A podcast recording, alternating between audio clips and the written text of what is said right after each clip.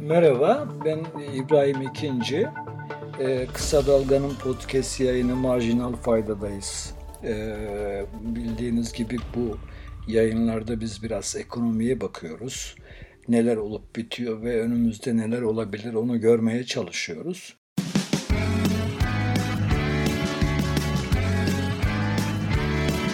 Kulağınız bizde olsun. Kısa Dalga Podcast.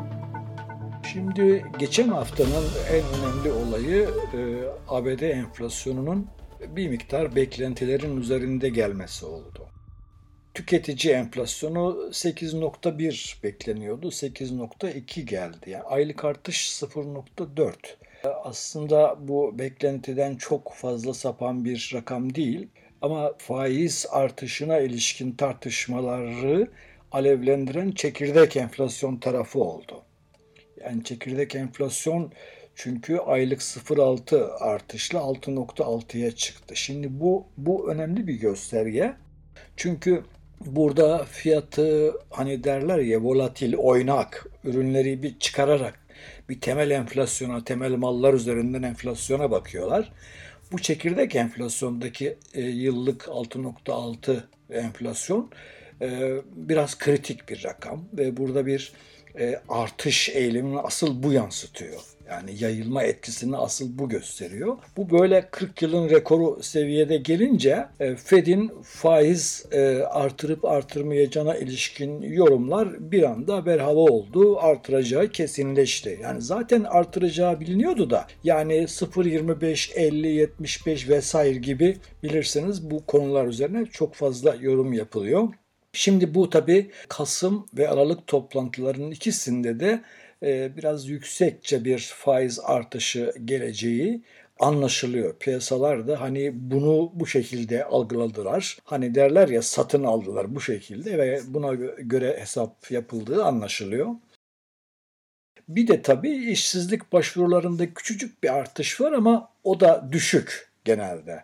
Bu yani piyasa ekonomilerinde işte liberal politikalar da e, enflasyonla ilgili e, önlem hani faiz artışı önlemi hem bir enflasyon rakamlarında düşüş olarak hani onu görmek istiyorlar bu tür politikalarda bir de işsizlikte artış istiyorlar. Yani o artış olursa efendim ekonominin soğuduğuna ilişkin bir e, gösterge gibi algılanıyor. Dolayısıyla işsizlik artışını da istiyor FED ya da diğer faiz artıran ülkeler. Yani her şekilde aslında enflasyonla müca ilgili mücadele eninde sonunda bir işsizlik olarak ortaya çıkıyor ve faturada emekçilerin sırtına yıkılmış oluyor. Şimdi birinci söylemek istediğim buydu.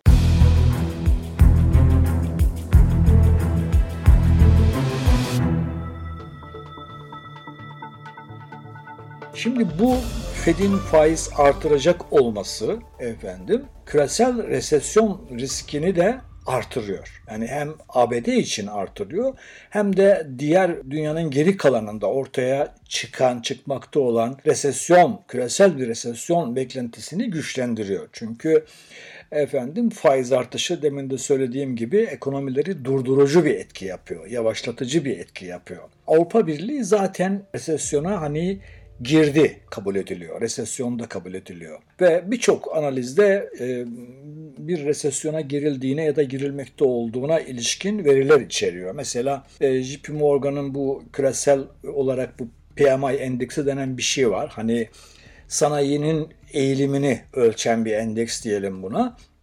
Şimdi o mesela resesyon sinyali. Yine mesela bu küresel mali danışmanlık şirketi KPMG'nin bir CEO araştırması var. Bu koca koca şirketlerin CEO'larına soruyorlar. Ee, mesela 1300 galiba 1300 kadar CEO'ya sorulmuş ve her 10 CEO'dan 8'i resesyon beklediğini söylemiş. Hatta hani bir yandan enflasyonun yüksekliğinden bahsediyoruz ya. E şimdi bir yandan da resesyondan bahsedersek Hani bu iki gerçeklik birleşince stagflasyon da deniyor buna. Yani dolayısıyla aslında dünyayı bir stagflasyon bekliyor. Yani önümüz öyle e, görülüyor. Bir de tabii yine bu manzaraya bağlanan, bu gelişmelere bağlanan bir borç krizinden söz ediliyor. Şu ünlü e, kriz kahini Rubin'i ve diğer başka birçok e, iktisatçı e, borç krizi uyarısı yapıyor. Ya bu nereden çıkıyor derseniz e, yine bu faiz artışlarından çıkıyor. Çünkü FED faiz arttırdıkça dolar güçleniyor.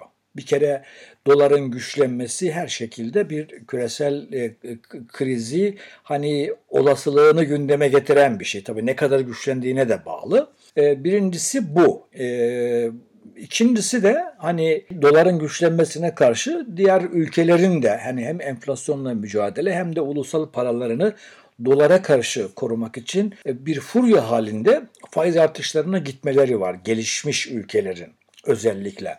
Şimdi bu tabi bizim gibi gelişmekte olan ülkeler için iki tane risk ortaya çıkartıyor. Birincisi e, bir kere e, dolar güçlendikçe işte dış borçların ulusal para cinsinden yükü artıyor. Yani kur yükselişinden dolayı kaybediyoruz bir kere. Yani e, efendim hani 450 milyar dolar borcu olan bir ülkeyiz biz. Yani kur çıktıkça bunun Türk lirası karşılığı da haliyle artıyor. Birincisi bu. İkincisi de e, bu faizlerin artması sonucu gelişmiş ülkelerde küresel fonlar, küresel sermaye bu e, gelişmiş ülkelere faiz artan ülkelere yöneliyor. Yani gelişmekte olan ülkelerden para çıkışı oluyor. Sıcak para çıkışı özellikle oluyor. Bu gerçekleşiyor. Mesela buna ilişkin de analizler var. Şimdi diyeceksiniz ki Türkiye'de niye olmuyor peki bu kadar faiz artırdı bu adamlar?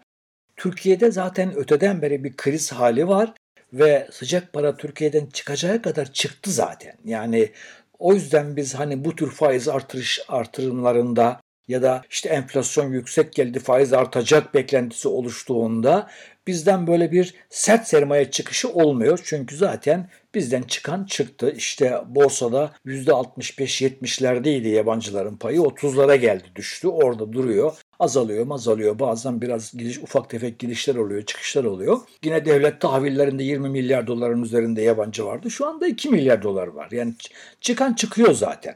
Şimdi bu küresel durumla ilişkili olarak Profesör Doktor Hayri Kozanoğlu'nun güzel bir yazısı vardı. Dört tane kadın iktisatçıdan e, görüşler aktarmış yazısında. Bir gün gazetesinde çıkan yazısından bahsediyorum başlığı fırtına yaklaşıyor. Bunlardan bir tanesi IMF e, direktörü işte e, Georgieva'nın efendim görüşüydü. Bu IMF Dünya Bankası yıllık toplantıları öncesinde bir basın açıklaması yaptı e, Georgieva ve orada konuşuyor. Mesela diyor ki okuyorum. Dünya uluslararası ekonomik işbirliği için gerekli kurallara dayalı bir çerçevenin düşük faiz oranlarının ve düşük enflasyonun geçerli olduğu görece tahmin edilebilir bir dönemden şiddetli bir ekonomik kırılganlık çağına giriyor. Bu büyük bir belirsizlik, daha yüksek bir ekonomik oynaklık, jeopolitik çatışmalar vesaire vesaire diyor. Ve bu durgunluk tehlikesinin 2026 yılına kadar e, küresel ekonomide Alman ekonomisi büyüklüğünde yani 4 trilyon dolarlık bir gelir kaybına yol açabileceğini söylüyor. İkincisi e, BM Ticaret ve Kalkınma Konferansı'nın genel sekreteri Rebecca Greenspan. Onun görüşleri de şöyle, faiz artışlarının yol açacağı küresel bir durgunluğun eşiğinde bulunuyoruz.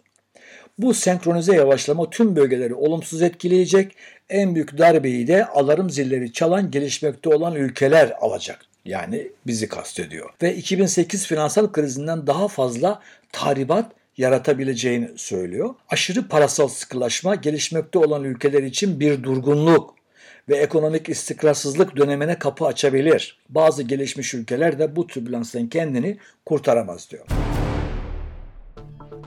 İki görüş daha var. Hint asıllı sosyal bilimci Radhika Desai bir de Financial Times'ın köşe yazarı Rana Forowar. Şimdi bu iki görüş e, bu iki görüşte bu küresel sıkıntılardan neoliberal politikaları sorumlu tutuyor. Yani bu geçtiğimiz 40 yılın e, uygulanan neoliberal politikaların kuralsızlaşmanın, taşeronlaşmanın e, işte kendini gösteren neoliberal politikaların sonucu olduğunu söylüyor. Her iki iktisatçının da görüşlerine göre bu dönemi biz kapatacağız ama daha kamucu politikalara yönelerek kapatacağız.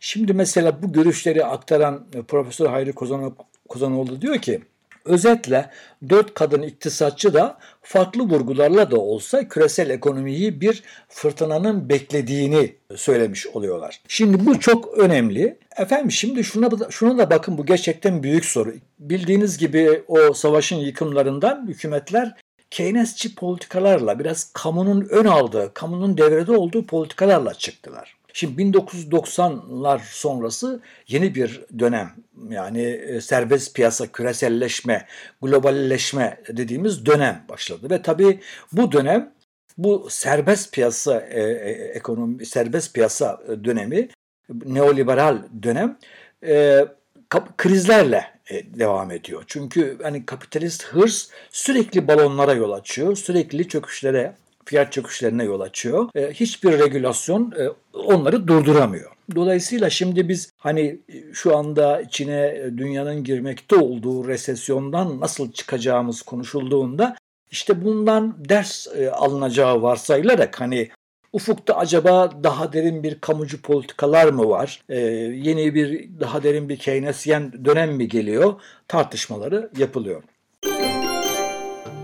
Şimdi burada buradan Türkiye'ye geçelim. Peki Türkiye ne yapacak? Türkiye hani bu küresel denizde yol alan bir gemi. Yani şimdi bu dalgalı denizi dikkate alıyor mu Türkiye? Hayır almıyor. Türkiye bu küresel durgunluk, resesyon söylentilerine rağmen hükümet hızlı büyüme istiyor. Çünkü hükümet seçim, e, e, hükümetin olağanında seçim var. Yani küresel koşullar ne olursa olsun büyüme e, istiyor. Şimdi tabii fakat yani hükümetin arzusuna rağmen onun arzusu hilafına bizde de biraz yavaşlama, durgunluk belirtileri var. Yani bir kere bu küresel durumun bir etkisini görmeye başladık biz. Yani ne oldu? Şimdi mesela sanayi üretimi yavaşlıyor.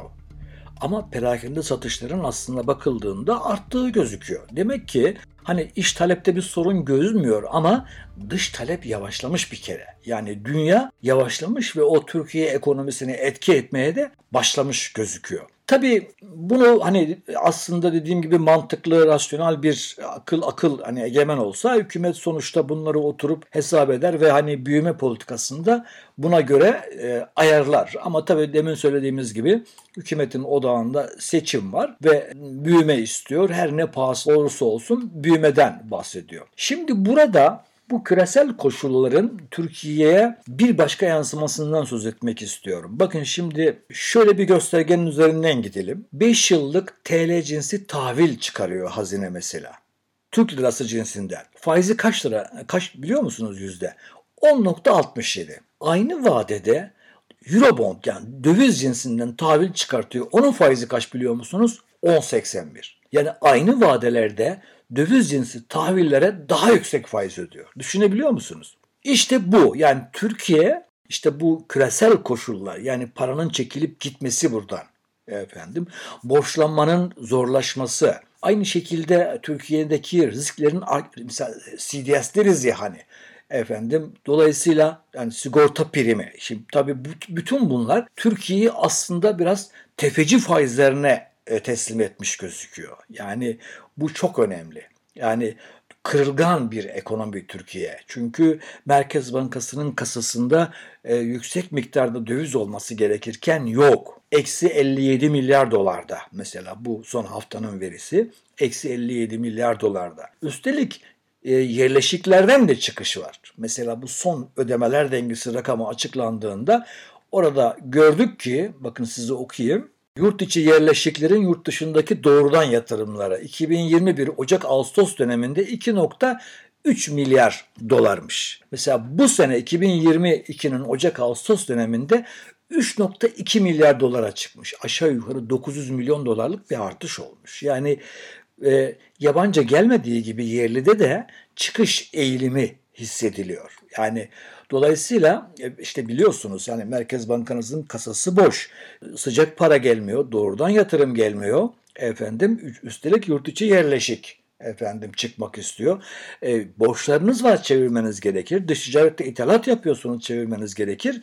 Çok e, yüksek, çok hani yakıcı bir dolar ihtiyacı var. İşte bu bahsettiğimiz dostların tek tek kapılarının çalınması, dosya teslim ederek dolar, dolar dilenmenin nedeni bu.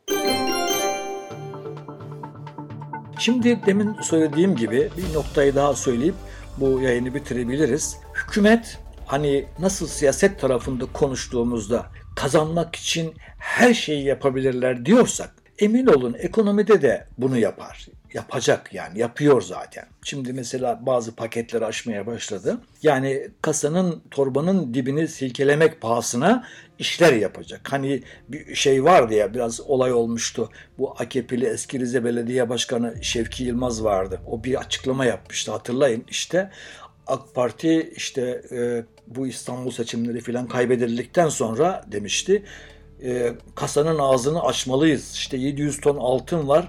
Bunları kime bırakacağız? Satalım bunları filan. Yani hakikaten e, AK Parti'ye, hükümete egemen olan zihniyetin bu olduğunu unutmayalım. Dolayısıyla e, kötü haber şu ki eğer yani yeni bir hükümet söz konusu olursa ki muhtemelen e, seçimler sağlıklı yapılırsa olacak. Gerçekten Türkiye tarihinde görülmemiş ölçüde büyük bir e, ekonomik enkaz devralacak. Evet, büyük bir ekonomik ekonomik enkaz devralacak. Hani buradan hani böyle sihirli bir değnekle hani ikinci gün, üçüncü gün falan çıkmak mümkün değil. Ama şunu da tabii gözden kaçırmayalım. Bir değişim olacağının işareti veya o değişimin gerçekleşmesi bile başlı başına hani dipten bir dönüştür. E, hemen hani yabancılar mabancılar da böyle bakarlar işte hükümet değişti biz artık buraya gidebiliriz, gelebiliriz e, eğilimleri olur. Kurda e, gevşemeler olur diye umuyorum ama bu büyük enkazdan çıkış gerçekten yıllar alacaktır. Bunu da dikkate almamız gerekir. Bu haftalıkta bu kadar. Kendinize iyi bakın. Görüşmek üzere.